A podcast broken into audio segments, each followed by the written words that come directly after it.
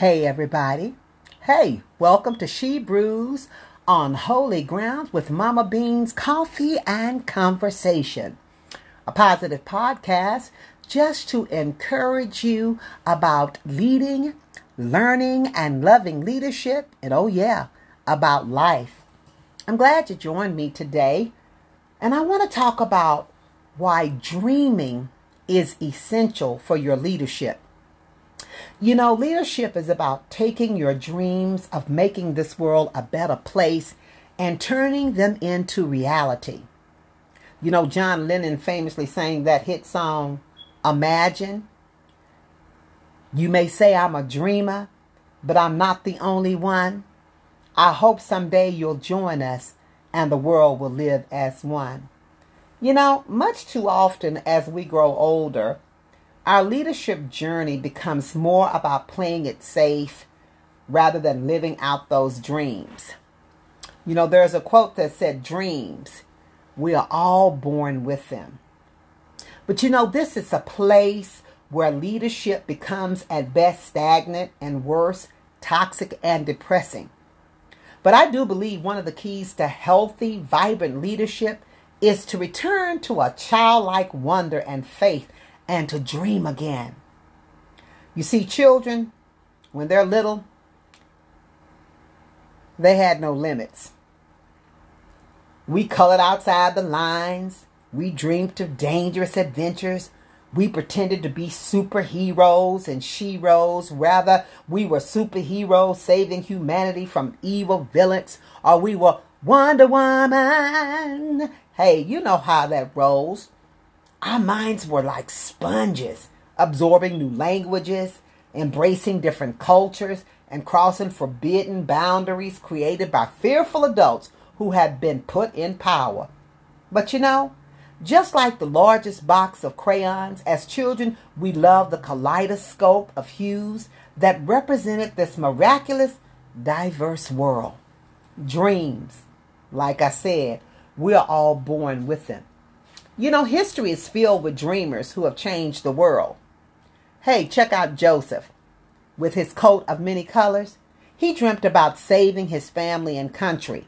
And when he shared his dream with his family, it nearly got him killed and it put him in prison. But in the end, through many trials and justices, the brother went from the pit to the prison to the palace. His dream came true and he saved the nation. Check out Thomas Edison. He claimed that all his great inventions started with dreams, from the phonograph to the light bulb to the motion picture camera, and people even called him crazy. But we all are thankful for this inventor who followed his dreams. Anybody calling you crazy lately about your dreams?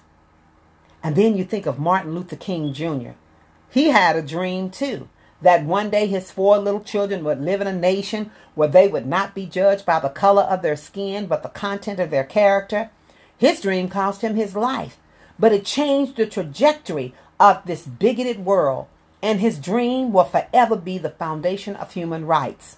You see, leaders must fight courageously to remain curious, adventurous, fearless, and dream filled children. Read somewhere it said Jo Saxton's talk at the Global Leadership. She challenged you to build wellness in your leadership. The regular practice of dreaming is essential to a leader's well being. Let me paraphrase what she said about two questions.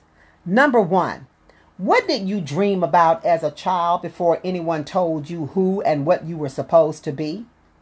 And number two, who are the people in your life who remind you to keep dreaming? The Bible teaches us to have faith like a child. And when leaders have courageous faith, let me tell you something, they are not afraid to dream. When a child ventures outside the world, there's no limits. Fantasies and possibilities, new trails where no one has seen it. The day lasts forever, not wanting it to end. I'm the king of the world. Or hey, I'm the queen of the world. Even with our sun blistered skin, the child was had all the potential.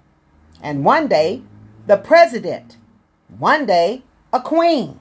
No hesitation, no debate, just fearless dreams. No regret of yesterday, no thought of tomorrow, skin, knees, surface tears, short lived sorrow. That's the dream of a child.